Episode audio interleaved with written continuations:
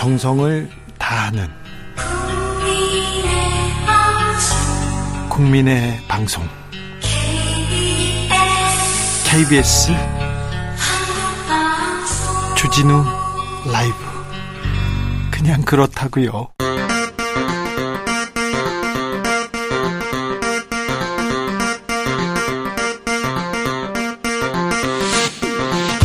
주진우 라이브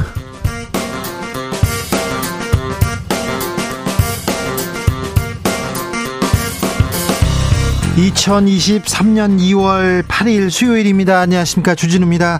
천하람 후보가 국민의힘 전당대 다크호스로 부상하고 있습니다. 경쟁 주자들이 이른바 윤심 경쟁하고 있는데요. 유일하게 비윤계 주자로 주목받고 있습니다. 김기현, 안철수, 이강구도에 구멍을 낼 수 있을까요? 천하람 당대표 후보에게 직접 들어보겠습니다. 지금부터 전쟁이다. 국민의힘 당대표 예비 경선에서 탈락한 강신업 변호사가 법원에 가처분 신청을 냈습니다. 당을 분탕치고 전당대회를 망치는 역적 간신 모든 쳐낼 것이다. 이렇게 얘기하는 강 변호사에게 어떤 의미인지 직접 들어봅니다.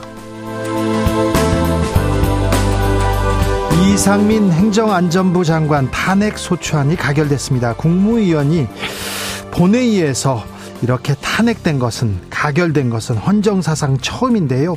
탄핵 소추안 가결의 의미와 전망 이슈 티키타카에서 짚어봅니다. 나비처럼 날아 벌처럼 쏜다. 여기는 주진우 라이브입니다.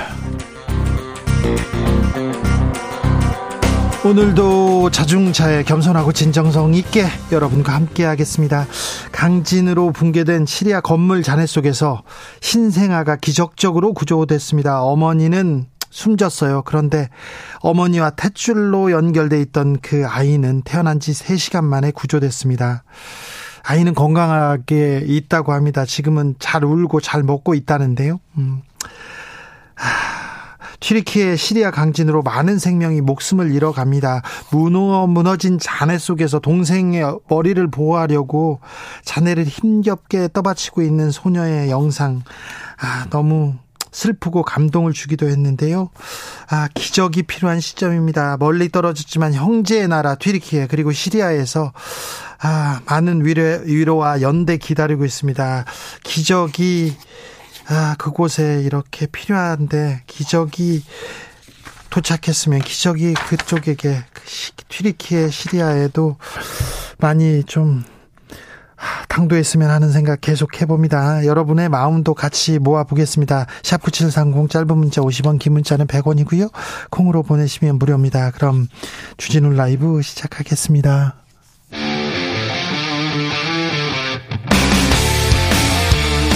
탐사보도 외길 인생 20년 주 기자가 제일 싫어하는 것은? 이 세상에서 비리와 부리가 사라지는 그날까지. 오늘도 흔들림 없이 주진우 라이브와 함께.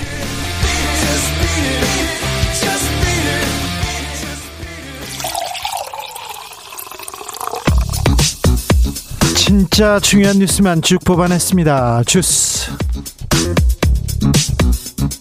정상근 기자 어서 오세요. 안녕하십니까. 튀르키의 지진으로 사망자가 계속 늘고 있습니다. 네, 튀르키예와 시리아를 강타한 지진으로 인한 사망자 수가 8,100명을 넘어섰습니다. 어, 튀르키예에서만 5,894명이 사망하고 3만 4천 명 이상이 다친 것으로 집계가 됐고요. 어, 건물이 5,775채가 붕괴가 됐다고 합니다.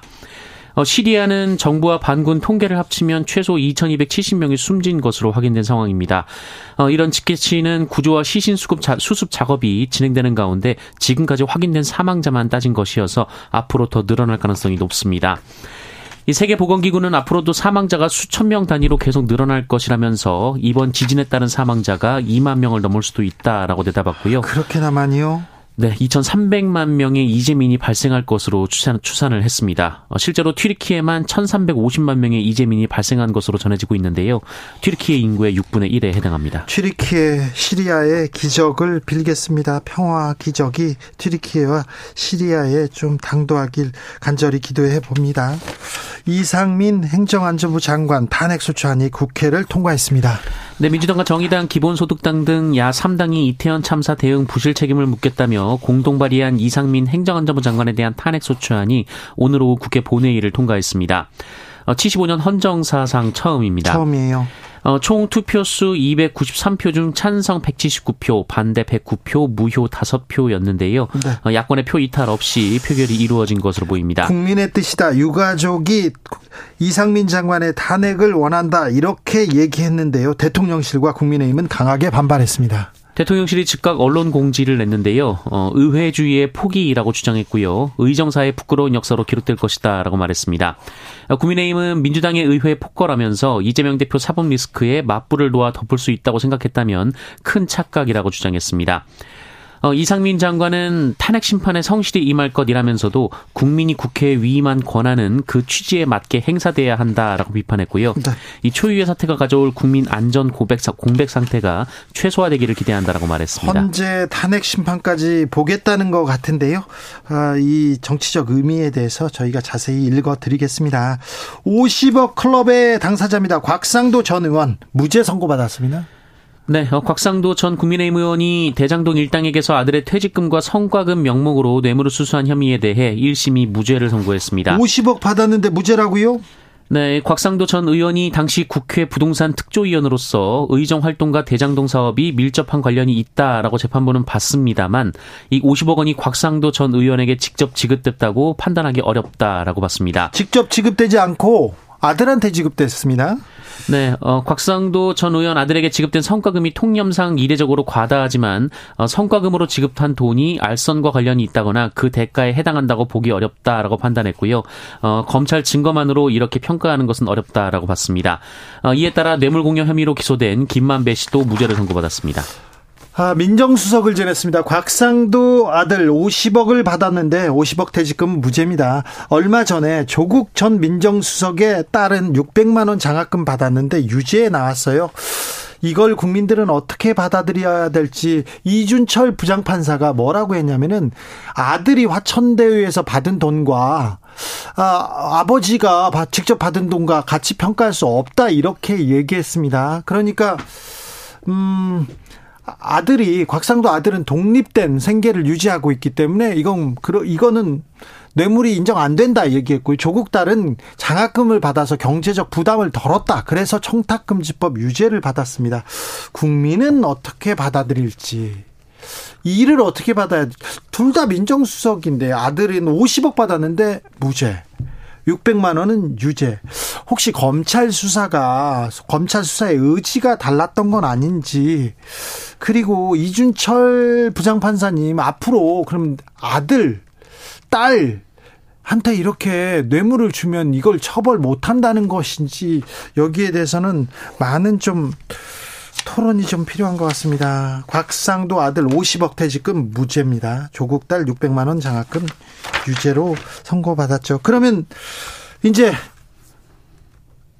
곽상도 50억 클럽은 다 끝난 거네요. 50억 클럽에 대한 수사는 끝났어요.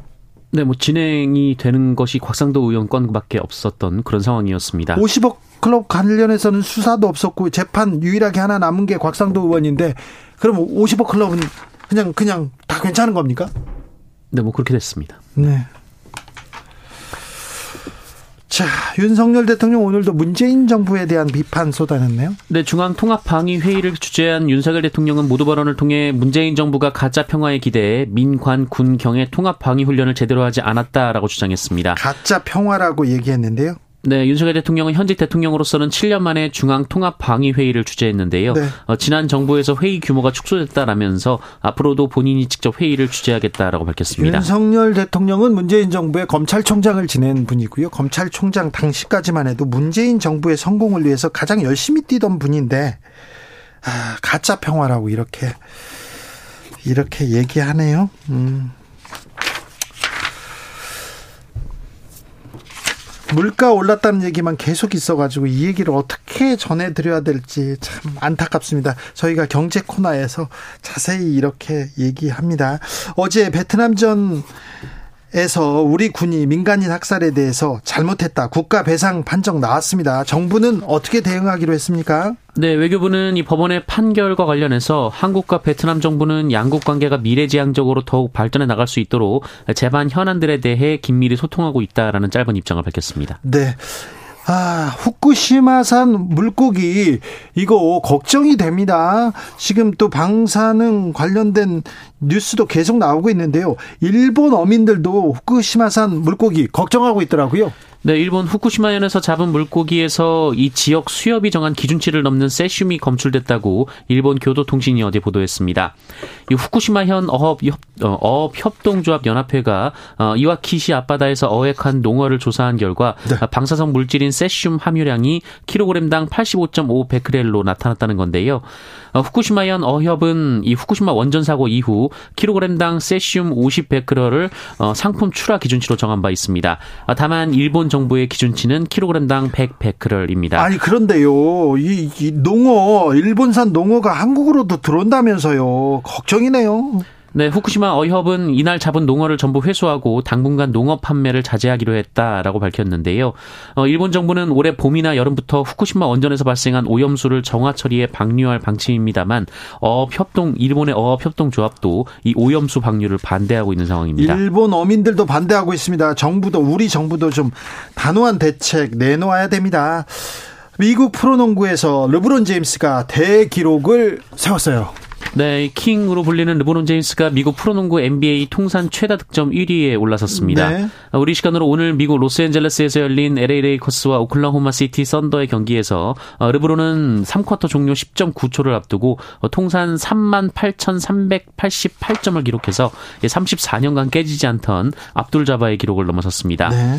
어, 통산 최다 득점자가 된 르브론을 향해 이 경기장을 찾은 압둘 자바가 이 관람석에서 박수를 쳤고요. 어, 기념 행사를 위해 경기가 중단이 됐고 네. 어, 압둘 자바가 코트로 내려와서 축하를 전했습니다. 역사상 가장 위대한 선수 반열에 오르는 오를 수 있는 대기록이 나왔네요. 아, 코로나 상황 어떻습니까? 네, 오늘 발표된 신규 확진자 수는 17,934명입니다. 어제보다 1,800여 명 늘었습니다만 지난주와 비교하면 2,400여 명 감소했습니다. 어, 위중증 환자는 283명이고요. 사망자는 22명입니다. 주스 정상근 기자와 함께했습니다. 감사합니다. 고맙습니다. 튀르키예 시리아의 위로의 말을 전합니다. 평화와 기적을 빌겠습니다. 0147님, 2006년 튀르키예 동남부와 시리아 북부를 여행했는데요. 아름다운 풍경과 역사적인 건물들에 매우 감동했습니다. 당시 만났던 친구들이 다이어리에 꽤 많이 이름이 쓰여 있었는데 그들을 포함해서 모두 안전하게 돌아오기를 이렇게 바랍니다. 4651님께서는 날씨라도 안 추워야 할 텐데 비라도 눈이라도 그만 내려야 할 텐데 그저 안타깝습니다. 3123님 앞 압도적인 자연재해 앞에서 무기력하고 참담하지만 사랑하는 누군가를 지키기 위한 애끓는 사연들로 가슴이 뭉클했습니다. 세계인의 한 사람으로서 빠른 회복과 쾌유 빕니다. 아, 튀르키예를 도와주세요. 이런 글이 올라오자마자 한국 사람들이 또 가만히 있냐고요. 온정과 지금 정성을 계속 보내고 있습니다. 그 정성이 튀르키예, 시리아에 닿기를 바라겠습니다. 주진우 라이브.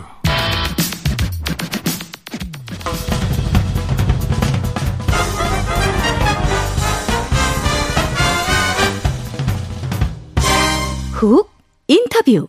모두를 위한 모두를 향한 모두의 궁금증. 훅 인터뷰. 김건희 여사 팬클럽 건희사랑 회장 출신입니다. 강신업 변호사는 정치권에서도 계속 영향력을 이렇게 넓히고 있었는데요. 이번에 국민의힘 전당대 아, 예, 대표 출마를 했습니다. 한 한데 예비 경선에서 탈락했어요. 그런데 강신업 변호사 이거 불공정하다. 지금부터 전쟁이다. 이렇게 얘기했습니다. 그 의미가 뭔지 들어보겠습니다. 변호사님 나와 계십니까? 네, 강신업입니다. 네. 어, 당 대표에 도전했는데요. 예비 경선에서 탈락했어요. 예상하셨어요? 예, 먼저 정확히 말하면 예비 경선에서 탈락한 것이 아니고요. 예. 원래 이제 예비 경선이 있고 본 경선이 있지 않습니까? 네. 근데 예비 경선에 들어가기 전에 네. 선관위에서 어떤 근거도 없이 네. 임의대로 예. 엿장수 마음대로 네. 서류 심사에서 탈락을 시킨 겁니다. 엿장수 마음대로 탈락했어요? 네. 충격과 네. 분노, 네. 절망을 느끼고 있습니다. 아니 왜 그랬을까요? 선관위에서 뭐라고 합니까? 지금 저는 선관위로부터 네. 어떠한 통지도 받은 게 없습니다. 그래요? 예, 직접 통지뿐만 아니라 문자 통지, 전화 통지 아무것도 받은 게 없고요. 예. 제가 왜 떨어졌는지, 예. 그리고 다음에 그 절차는 어떻게 되는 것인지, 네. 4천만 원은 그냥 국민의힘에서 꿀꺽 하는 건지, 네. 뭐 이런 것도 없고요. 4천만 원이 뭡니까? 받은 게 없습니다. 4천만 원은 뭐예요? 지금 4천만 원이 네. 이제 우리가 당 대표 나가면서 낸 돈입니다. 네. 그런데 이것이 이제 뭐 여론조사 같은 거 할 때 들어간다 그래서 받은 돈 아닙니까? 네. 근데 우리는 여론조사 들어가기도 전에 네. 그냥 이틀 만에 돈 내고 나서 이틀 만에 네. 지금 국민의힘이 꿀꺽 해놓고서 네. 이 돈을 돌려주겠다는 말도 없고 네.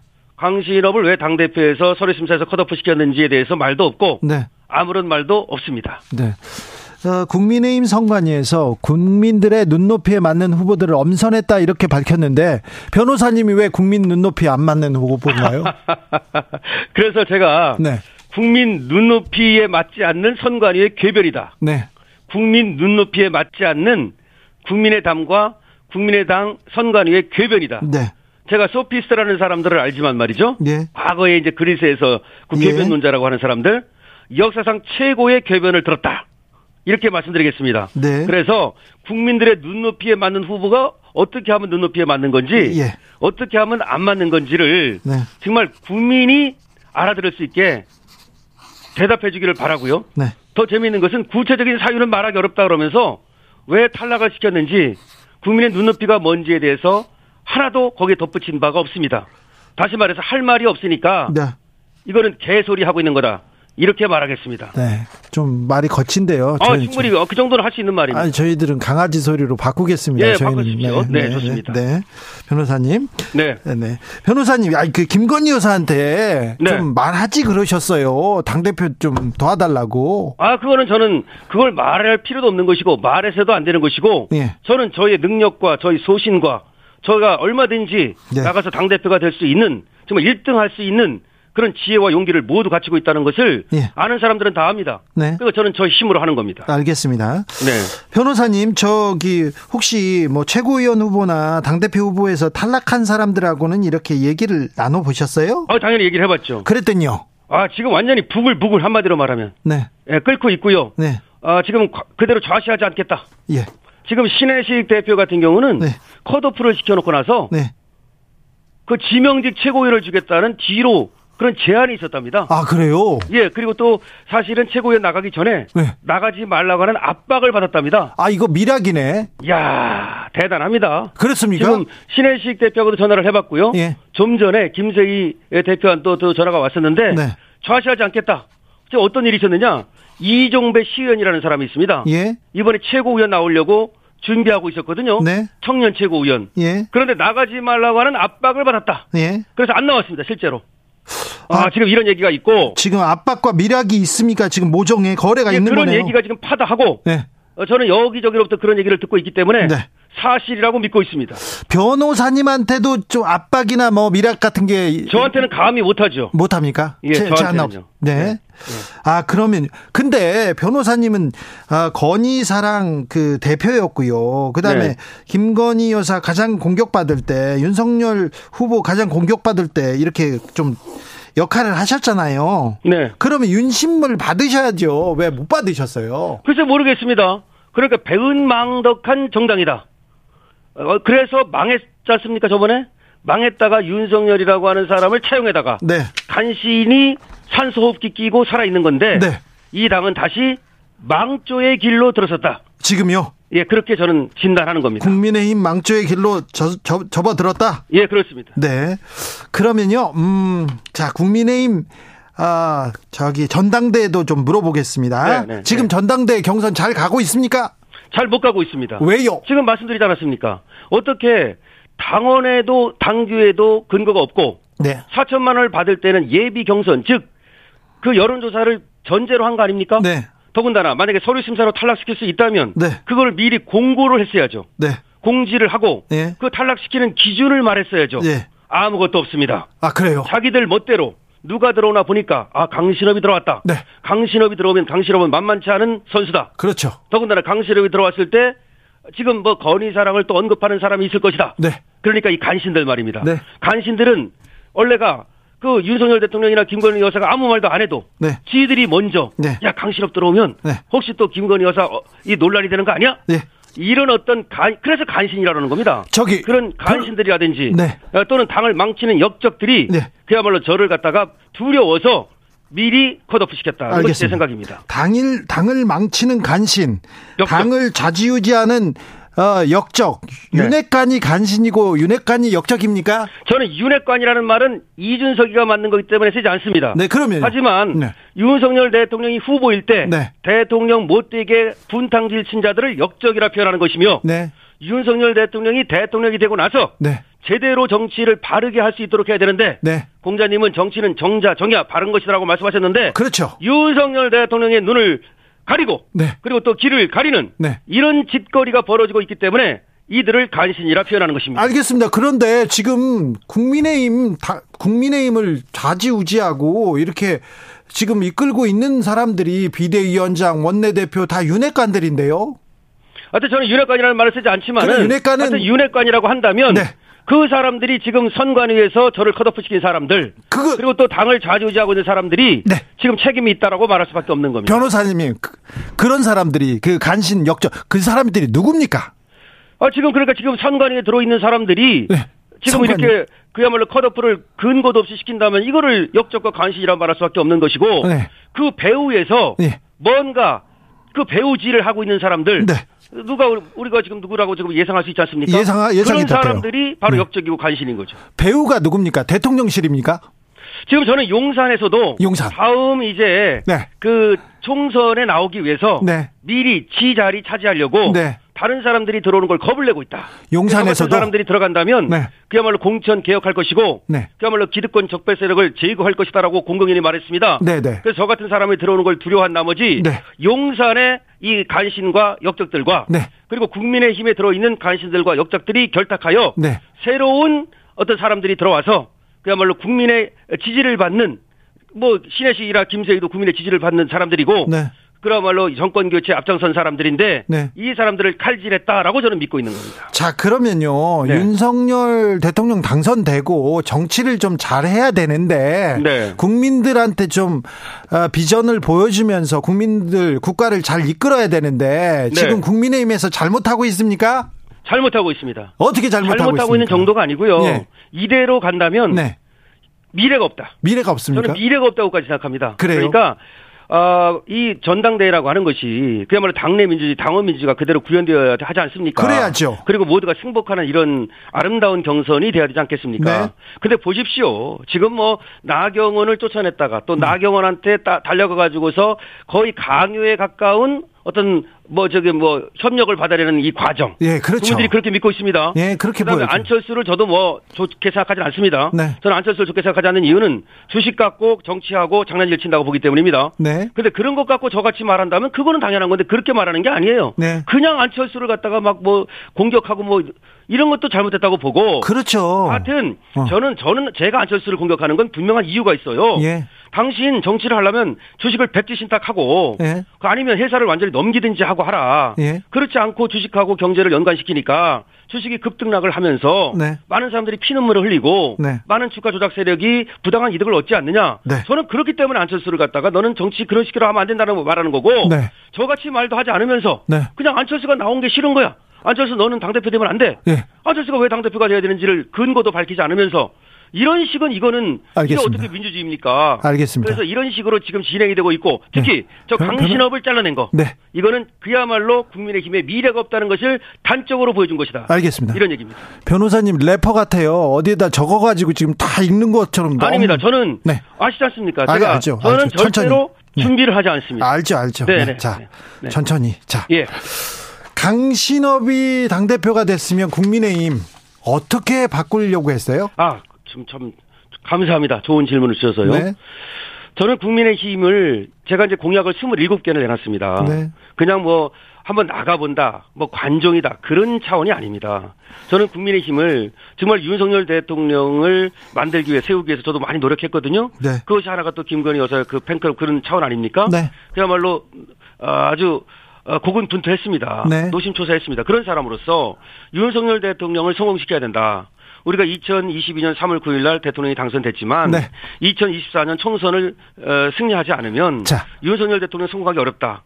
자 그렇게 보고 예. 그야말로 당을 개혁해서 네. 그러려고 당을 했는데. 갖다 전진 기조로 삼아가지고 그야말로 윤석열 대통령 성공시키고 대한민국 성공시키는 대, 이런 당 만들려고 그랬던 겁니다. 그런데 네. 왜 아, 윤심은 윤 네. 대통령 주변 사람들은 김기현을 당대표로 만들려고 할까요? 그뭐 제가 얘기 안 해도 네. 많이 이미 언론지상에 오르내리고 있는데요. 아, 그래도 변호사님의 생각 제가 볼 싶어요. 때는 관리형 네.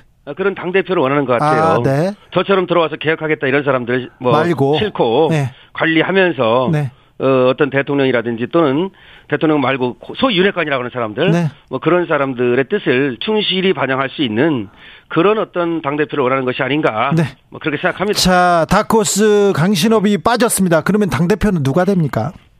글쎄 지금처럼 흘러간다면 김기현 아니면 안철수 아니겠습니까? 네. 그런데 그건 다 아는데요. 예, 그건 근데 이거는 국민의 힘을 어, 전체 국민의힘 지지층이라든지 국민을 상대로 하는 게 아니라 네. 당원을 네. 상대로 하는 겁니다. 예. 당원을 상대로 하는 거라면 지금 당에서 시켜주려고 딱 찍고 있는 사람이 되지 않겠습니까? 근데요, 음, 네. 윤심을 등에 입은 김기현 의원이 당 대표가 되면 네. 내년 총선 이렇게 국민의힘 성공으로 이끌 수 있겠습니까? 저는 어렵다고 봅니다. 아, 어려워. 아, 어렵다고 보는 것이 물론 그렇다고 그래서 저분이 또 능력이 있는 거기 때문에 저분의 또 어, 우리가 폄하할 수는 없는 거기 때문에 네. 뭐 잘하시면 가능은 하겠죠. 네. 그래서 저는 불가능하다고 보는 것이 아니라 네. 어렵다고 보는 건데요. 네. 만약에 되신다면은 지금 벌어지고 있는 이 비민주적 행태라든지 네. 윤핵관이라고 불리는 사람들의 바로라든지 네. 내지는 또 이준석 이 분탕지라는 세력들 이런 세력들을 제대로 쳐내고 진압하고 이 강단 있게 그야말로 리더십을 갖고 끌고 가야 되는데 그렇지 못하면 당이 다시 한번 분열되거나 마시는 또는 다시 비대위 체제로 가는 그런 어떤 비극적인 상황이 발생할 걸로 봅니다. 비대위로 또 간다 이렇게 보는 거군요. 그럴 가능성도 자, 있다는 네네. 거죠. 네. 자 지금 그 국민의힘 비민주적인 행태 그리고 네. 대통령실의 당무 개입 심각하다. 이거 이거는 좀 동의하시죠? 동의합니다. 네. 저는 윤석열 대통령의 성공을 바라고 네. 국민의힘의 성공을 바라지만 네. 그렇다고 해서 지금 하고 있는 걸 눈 감고 네. 아, 그래도 된다라고 말할 수 없습니다. 그랬다면 저는 정치를 시작하지도 않았습니다. 네. 네. 그러면 대통령도 좀 잘못하고 있습니까? 대통령이 잘못하는 건지 네. 아니면 호가호위하는 사람들이 잘못하는 건지는 제가 거기까지는 잘 모르고 있습니다만은 네. 일단은 대통령을 모시는 분들이 잘못하고 있다고 생각합니다. 지금요? 네. 국민의힘도 잘못 가고 있고요. 네, 그렇습니다. 네. 어떻게 잘못 가고 있는지 어떻게 해야 되는지는 다음번에 모셔서 말씀드리겠습니다. 한번 불러주십시오. 시간이 좀 짧습니다. 네. 예. 자, 강신업 변호사와 말씀 나눴습니다. 감사합니다. 감사합니다. 교통정보센터 다녀오겠습니다. 김한나 씨.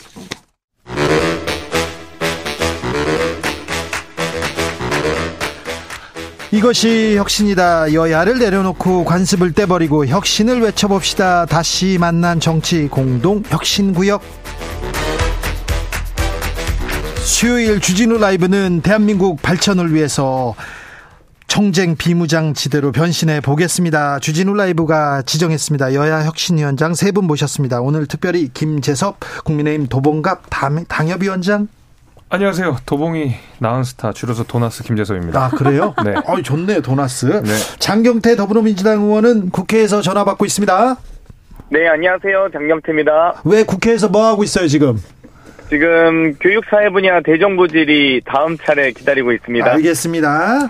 용해인 기본소득당 의원 오셨습니다. 네, 네, 안녕하세요. 기본소득당 용해인입니다. 오늘 이상민 장관 탄핵 소추안 가결됐습니다. 오늘 어떤 일이 있었습니까? 용해인. 네, 이제 오늘 이상민 장관 탄핵안이 지난 월요일에 이제 야3당의 공동 발의로 발의가 되었는데요. 네. 그 이제 24시간이 지나서 72시간 전에 이제 표결을 해야 되기 때문에 오늘 열린 본회의에서 이제 표결을 했습니다. 네. 아, 그런데 이제 어, 이것을 본회의에서 표결하는 하기 이전에 뭐 법사위에 회부를 해야 된다라는 국민의힘의 어, 이제 그 안건이 올라와서 그것과 관련된 이제 제안 설명과 어, 표결이 한 차례 있었고요. 그리고 네. 어, 이제 대정부 질문이 지금 3일째 진행되고 있습니다. 그 마지막 순서로 표결을 하자는 걸 어, 보통 이게 또 관례와는 또 다른 지점이거든요. 그래서 관례처럼 맨 앞에 하자라는 이제 두 가지 표결을 하고 그 끝에 이제 탄핵안이 가결이 되었습니다. 자, 탄핵안 가결 어떻게 보셨습니까? 김재섭 위원장?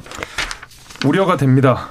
우려가 어떤 됩니다. 점에서요? 일단 이상민 장관이 비호감이라는 데에서는 네. 전 국민이 동의를 하실 겁니다. 그렇죠. 예, 거기에 대해서는 뭐 이견이 없을 거라는 네, 생각이 네, 유가족들이 있는데, 강력하게 원하고 있고요. 예, 근데 탄핵이라는 것은 저는 훨씬 더 신중하게 가야 된다고 아. 생각합니다. 왜냐하면 우리나라 탄핵 제도가 다른 나라에 비해서 훨씬 쉽게 되어 있거든요. 그러니까 의석수 과반만 넘으면 헌법재판소의 어떤 결정이 일어나기 전까지 국무위원회 정, 직무가 이제 배제가 될 테고요.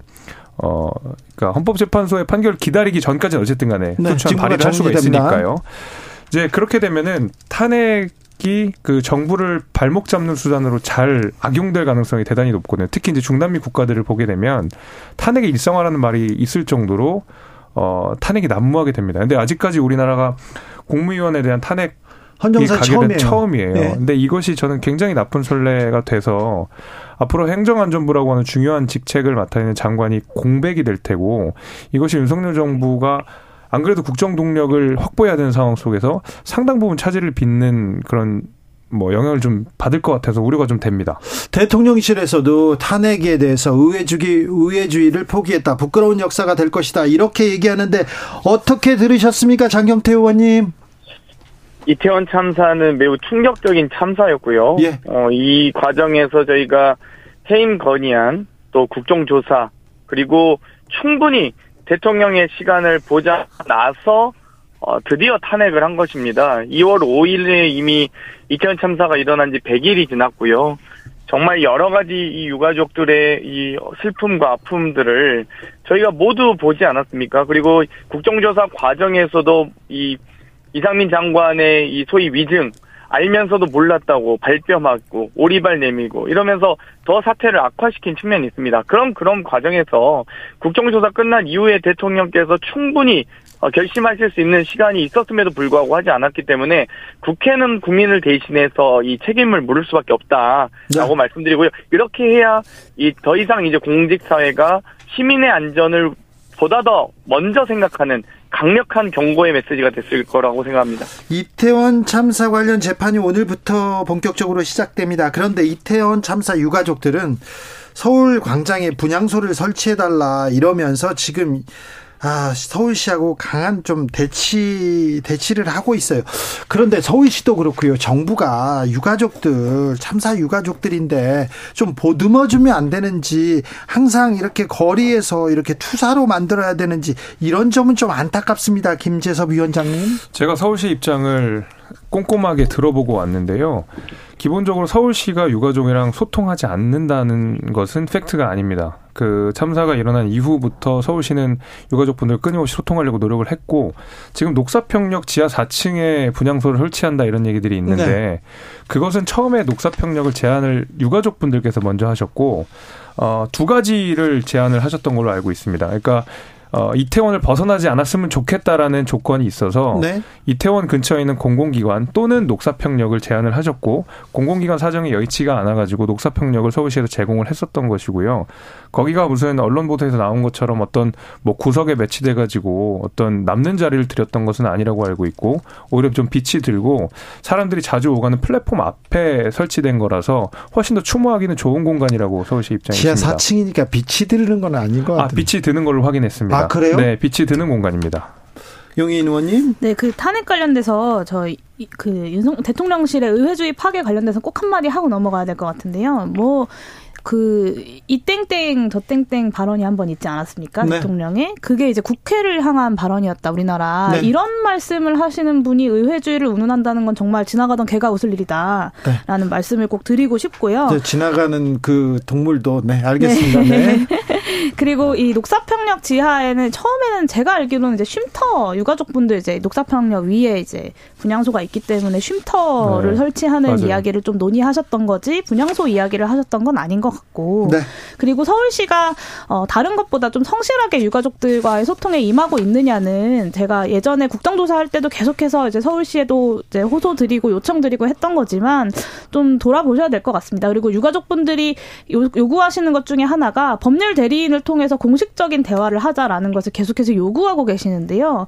서울시에서 계속 유가족 유가족 분들의 개인 전화번호로 전화를 그렇게 한다고 합니다. 그러니까 네. 이러면 사실은 공식적인 대화가 불가능해지는 상황들이 오기 때문에 이런 점들은 좀 어, 평가를 좀 하시고 유가족들과 함께 공식적인 대화로서 좀 그 성실하게 그리고 어, 신뢰 관계 속에서 논의할 수 있는 방안들을 좀 강구해 보시면 좋겠습니다. 자, 국민의힘 당권 얘기를 조금 해볼까요? 네. 김재섭 위원장님. 네. 자, 김기현 의원과 손잡은 나경원 전 의원 표정은 조금 씁쓸하던데 음. 어떻게 보셨어요? 뭐 천하람 후보 얘기로는 네. 가정법원 나오시는 분들 모습 같다고 얘기를 했는데 네. 뭐두 분 얼굴이 그렇게 다 썩 유쾌해 보이지는 않더라고요. 예. 근데 어, 김기현 의원 입장에서도 나경원 의원의 표를 흡수한다라는 생각은 잘 안 하는 것 같아요. 오히려 어, 분명한 시그널을 주는 것이죠. 어떤? 어, 예를 들면 지금 당내에 어떤 주류를 잡고 있는 사람이 네. 바로 김기현이다. 그렇죠. 네, 그 사인을 보내주고 싶은 것 같아요. 네. 지금 당내에 계실 활동을 하시는 분들한테. 네.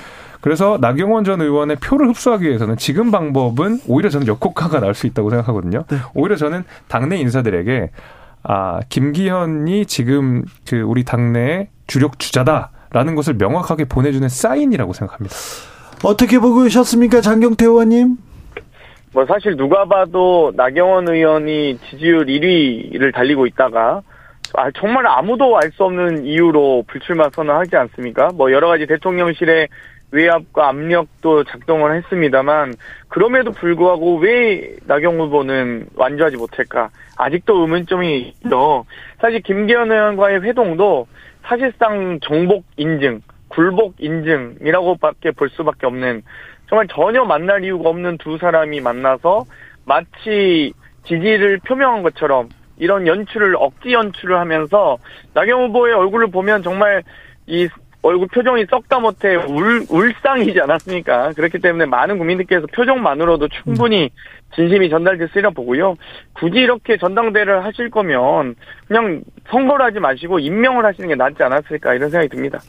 어, 조금, 조금 전에 그 예비 후보에서 탈락한 강신업 변호사가 이번에 자격 심사 탈락 과정에서 신혜식 김세희에게 미략이나 협박이 있었다 이런 발언이 있었는데 어떻게 보십니까? 김재수 그, 위원장님. 그거는 뭐 확인되지 않은 정보니까. 네. 그런데 어떤 네. 자리를 어, 요청했다 그 얘기를 신혜식 씨가 직접 저 강신업 변호사한테 얘기했다 이렇게까지 얘기를 하셨어요. 뭐, 뭐 그분들은 지금 굉장히 분노에 차 있는 분들이기 때문에 네. 뭐 어떤 말이든 할 수 있는 상황이라고 생각이 되고요. 아니 그 화난다고 아무 말이나 하면 안 되죠. 아무 말이나 하셨던 걸로 제가 기억합니다. 아, 예. 네, 과거에. 그래서 네. 저는 그 말에 신빙성을 두진 않고 네. 지금 선관위에서 그분들을 컷오프를 했잖아요. 예, 예. 근데 선관위의 재량이 생각보다 큽니다. 그래서 예. 이준석 대표가 당시에 쫓겨났던 과정은 실제로 당내 어떤 절차적 민주주의를 훼손한 면이 있었기 때문에 법원이 가처분 신청을 받아주신 것이고요. 예. 선관위는 생각보다 재량이 굉장히 커서 여론조사 지금 7 그렇죠. 지금 100%지만 7대 3에서 과연 역사태 방지를 넣을 것인가, 1차 컷오프는 몇 대 몇으로 할 것인가. 그 우리가 당원 단계 정해지지 않은 모든 사항에 대해서 선관위가 다 전적인 권한을 갖습니다. 재량의 폭이 굉장히 넓게 당원 단계 규정돼 있기 때문에 강진업 변호사가 가처분 신청을 한다 하더라도 받아들일 가능성은 저는 거의 제로에 가깝다고 생각합니다. 용해인 의원님은 그 국민의힘 당권 경쟁 어떻게 보고 계세요? 네, 뭐 계속해서 정말로 제가 21 세기 2023년 민주주의 국가에 살고 있는 것이 맞나를 의심하는 아, 나날들을 좀 보내고 있습니다. 사실 어, 나경원 전 원내대표와 김기현 의원 후보가 만나서 이야기를 어, 했다라는 것도 너무 충격적이었고요. 어, 나경원 여기 이제 주진우 라이브에서 제가 어 그 저였으면 출마할 것 같다라고 나경원 대표 출마 예상할 때 그런 얘기를 드렸었는데 그 그렇게 말씀드렸던 이유는 별의 순간이라고 하는 것이 나경원 대표에게 그 순간이 아니었나라는 생각을 했기 때문입니다. 그런데 네. 참 정치적 소신과 자존심 그 어느 것 하나도 지키지 못한 선택을 나경원 대표가 하고 있는 게 아닌가라는 네. 생각이 듭니다. 대통령실의 정무 개입 정무수석에 계속 당권 개입 이 부분은 조금 문제가 있는 거 아닙니까? 이진복 정무수석이 오늘도 아무 말도 안 하면 아무 일도 안 일어난다 안철수 후보를 향해서 이렇게 얘기하는데 어떻게 들으셨어요? 어, 좀 거칠어요. 제가 봐도 좀 거칠다는 생각이 듭니다. 네. 그 그리고 이제 뭐 대통령의 입장이다 이렇게 보는 건 아직까지는 좀 무리긴 하지만 아니 대통령의 입장이다. 하면서 와 정무수석 이건 대통령의 뜻이야 그렇게 비대위원장한테 전했다 그 얘기가 그대로 나오잖아요. 아니, 그러니까 그러니까요. 네. 근데 아직까지는 그 뭐 정무수석의 얘기니까 에이, 단정하기는 어렵지만 이야기가 어떻게 대통령의 뜻이 아닙니까? 아, 물론 그렇긴 한데요. 네. 그러니까 이런 오해들이 충분히 벌어질 수 있다라는 것을 전제한다 그러면 이렇게 나오는 것이 오히려 저는 김기현 의원한테 부작용으로 작용할 것 같거든요. 그러니까 안철수 의원의 그 높은 최근에 이제 높은 지지율은 이런 반사작용도 저는 분명히 있다고 생각해요. 반사작용이 지금 있다고 볼 수밖에 없는데. 네. 근데 그 전에 계속 먹혔잖아요. 근데 그것도 누적이 되면 네. 안 됩니다. 그래요? 네, 누적이 되면 안 되고 어 특히 이거는 저 대통령의 말이라고 생각하지 않지만 뭐 예를 들면 300만 원 발언이라든지 네. 이런 것들은 정말 하면 안 되는 얘기잖아요. 아, 대통령의 그래. 무게가 300만 원으로 나오는 건 아니잖아요. 네. 대통령의 무게는 정치적으로 나오는 것이지. 사실 지금 저희 당내 고문들 뭐 이런 분들 막 뭐 몇천만 원씩 내는 분들 있거든요. 음. 그분들이 당대표 하는 거 아니잖아요. 그래서 그렇죠. 이런 쓸데없는 얘기들이 대통령실 발로 안 나왔으면 좋겠다는 생각 갖고 있습니다. 장경태 의원님. 뭐 누가 봐도 대통령실의 당무 개입은 저는 확실해진다고 봅니다. 그러니까 여러 가지 후보자에 대한 협박, 회유, 매수 이런 부분들은 결코 있어서는 안 되는데요. 오히려 대통령실이 이렇게 나서서 말을 하라 마라. 아니 어떻게 이 정무수석일지라도 대통령의 비서 아니겠습니까? 대통령의 비서가 공당의 당대표 후보를 상대로 말을 해라 마라 이렇게 하는 것 자체가 명백한 전 당무 개입이라고 보고요. 이런 부분에 대해서 국민의힘 당원들께서 오히려 대단히 자존심에 지금 어, 자존심과 명예의 실추를 가져온 것에 대해서 심각한 위기감을 느꼈으면 좋겠습니다. 네. 어, 김재섭 위원장님, 네. 천하람 다코스 후보로 지금 꼽히는데 네. 아, 파괴력은 어떻 어디까지로 이렇게 보고 계세요? 어, 그 파괴력은 이준석을 넘느냐 여부에 달려 있을 것 같습니다. 이준석이요? 네, 그러니까 아, 이준석 후보의 뭐 다 이준석 전 대표의 지지를 받는다 이 여기를 넘어서는 거. 예, 그러니까 제가 뭐 다른 방송에서 비슷하게 얘기를 했는데, 그러니까 이준석 대표는 그냥 마라탕 같은 사람이고 마라탕이요? 맵, 고 짜고 자극적이고 예. 천하람 위원장은 좀 짜장면 같은 사람이거든요. 언제 찾아도 맛있는 음. 구수한 사람. 그러니까 이런 느낌인데 지금 이준석 대표도 그렇고 어쨌든 천하람 위원장도 그렇고 비슷한 어떤 정치적인 네, 그렇죠. 동질감이 있잖아요. 네. 이분들이 어쨌든 마라탕도 그렇고 짜장면도 그렇고 중식이라는 걸 생각해 보면 일단 중식 좋아하는 사람 다 모여. 여기까지는 이준석 대표의 역할이 있다고 생각합니다. 네. 근데 그 사람들이 다 모인 게 뭐 10%든 15%든 그게 다 차면 그다음부터는 본인이 확장력을 갖고 중식을 좋아하지 않는 사람들한테도 짜장면이 맛있다는 걸 어필해야 되거든요. 네. 그걸 넘느냐 여부에 따라서 천하람 위원장의 파괴력이 결정될 거라고 봅니다. 자, 오늘 어, 곽상도 전 민정수석의 아들 50억 클럽의 곽상도 의원은 무죄를 받았습니다. 그러니까 곽상도 아들이 50억 원을 내 퇴직금을 받았는데 무죄다. 이거 국민들이 이걸 이게 어떻게 무죄예요? 이런 얘기 나오는데 어떻게 보셨습니까, 용혜인 의원님? 네, 저는 그러니까 아까 그 이상민 장관 탄핵안 이제 논의하고 있을 때 사실 그 속보가 들려와서 저는 이렇게 좀 어, 뭐라고 할까요? 이것도 역시 충격을 금치 못하는 일이었는데요. 50억 퇴직금이 그, 그 최고 경영자들 중에 얼마나 많은 퇴직금인지를 이제 비교하는 이제 인터넷 짤방이라고 하죠. 그런 네. 이미지들이 많이 올라왔더라고요. 근데 사실 곽상도 전 의원의 아들은 최고 경영자도 아니지 않습니까? 근데 이렇게 많은 퇴직금을 받아간 것을 퇴직금으로 인정해줬다? 저는 이 판결을 과연 어느 국민들이 좀 이해할 수 있을까라는 생각이 김재섭 듭니다. 김재섭 위원장님? 어, 좀 납득 잘 안 돼요. 아 그래요? 네, 납득 잘 안 돼요. 그 말씀하신 대로 네. 그 50억의 대가성이 없다. 그러게. 이 수사를 맡은 검찰이 무능했다라고 볼 수밖에 없습니다. 맞습니다. 그 지점에 그 지점 지적하고 넘어가야 됩니다. 네, 그래서 그러니까 단순히 이런 사법부의 재판에 대한 어떤 뭐 불신 같은 것도 민주주의를 파괴하지만 네. 그 수사기관의 무능도 민주주의를 파괴하는 것이거든요. 네. 이제 이런 부분들은 뭐 다른 사건이랑 뭐 연계시킬 필요도 없이 네. 그냥 이 사건만 관련해서 보면 상당히 이번 수사가 무능했다라는 것을 이야기할 수밖에 없을 것 같아요. 검찰총장도 그렇고요. 검찰총장도 그렇고 법무장관도 이 부분에 대해서는 조금 숙고하고 지금 생각해 봐야 될 대목인 것 같습니다. 곽상도 전 의원은 뇌물은 무죄는 당연하다. 검찰 수사한 것이 아주 이해 불가다. 이렇게 얘기하는데 장경태 의원님 어떻게 보셨어요?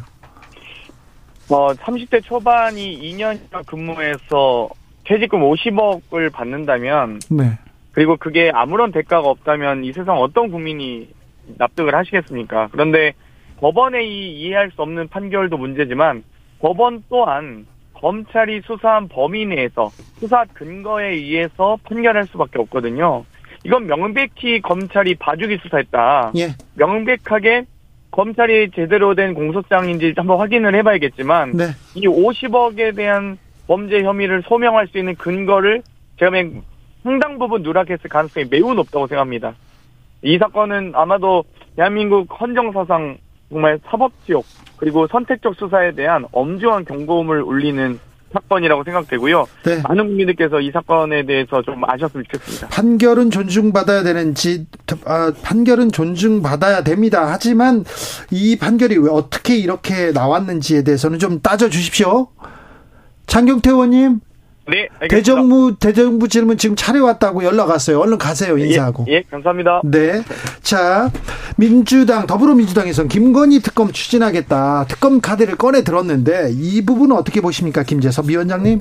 아니 그 뭐 원래부터 하시려고 했던 거 아니에요? 뭐 하시면 되죠, 뭐. 네. 그 그럼 국민의힘 핑계 대지 마시고 그냥 쭉 하시면 됩니다. 이상민 뭐. 장관 탄핵안도 언제부터 한다고 했는데 이제 했어요. 네, 뭐 특검도 하면... 마찬가지고요. 네. 저는 탄핵안도 마찬가지고요.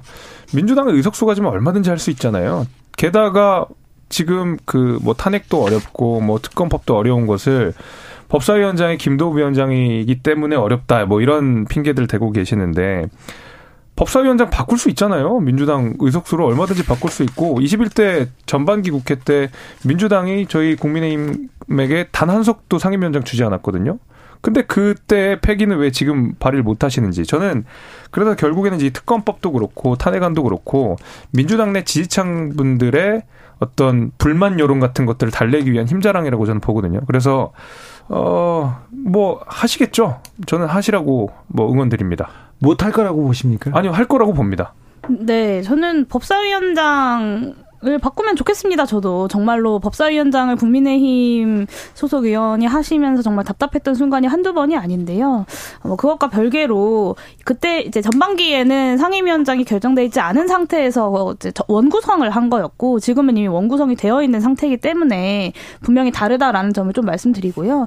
어, 아마 이제 이번 주 금요일에 이제 도이치모터스 주가 조작 사건의 고, 그 공범들에 판결이 나옵니다. 대한 판결이 나오고 나면 김건희 여사에 대한 특검 특검의 여론도 어느 정도 불이 붙을 것이라고 저는 보고 있습니다. 그러면 특검은 좀 불가피해지지 않을까라는 예상을 합니다.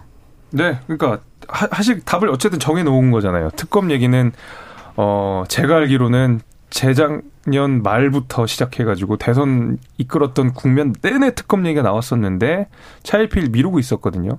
근데 지금 뭐 장외투쟁 하는 것도 그렇고 뭐 탄핵안도 그렇고 특검법도 그렇고 결국 민주당 지지층들을 달래기 위한 하나의 저는 수단이라고 생각해요. 이거 아니고서는 이재명 대표가 돌파할 구멍이 없다. 이것 때문에 저는 어타저 특검을 전제해 놓고 지금 어 어떤 정치적 황, 그 행동들을 이어간다고 생각하는데 아마 하실 거라고 봅니다. 이재명 네. 민주당 대표는 이번 주 금요일 다시 검찰 소환에 응합니다.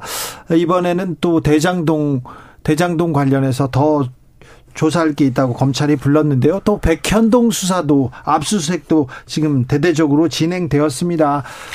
그런데 에, 이재명 대표에 대한 수사 너무 이렇게 오랫동안 이렇게 다방면에서 진행되는 거 아닙니까? 아, 저도 피곤한데요. 네. 혐의가 뭐 적게는 6개, 많게는 11개 정도 되신다는 거 아니겠습니까? 검찰 입장에서 혐의가 있는데 수사는 해야죠. 하나씩 하, 그, 각 혐의에 대해서 한 번씩만 불러도 11번이잖아요. 네. 그러니까 어쩔 수가 없는 거죠. 이재명 대표의 혐의가 많은 거죠.